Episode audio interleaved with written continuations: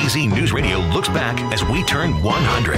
WBZ 1030. Oh, goodness. I was with Morton Dean. We were at the State Democratic Convention. Gary LaPierre was still a rookie reporter in 1964, covering one of the big events of the year. The featured speaker everyone was waiting for, Ted Kennedy. We got a report from a security officer. There'd been a plane crash not too far up the street. And he said to me, he said, you know, Ted Kennedy's plane is due to arrive. LaPierre did something no one else in that hall packed full of reporters did. He ditched the convention. And was the first reporter to arrive. They took Ted Kennedy out of that plane with a broken back. Senator Birch Bayh was with him. The pilot was killed. That was an incredibly dramatic moment for me. And Gary LaPierre broke that news to New England and the world, as he would for the next four decades. Madison Rogers, WBZ, Boston's News Radio.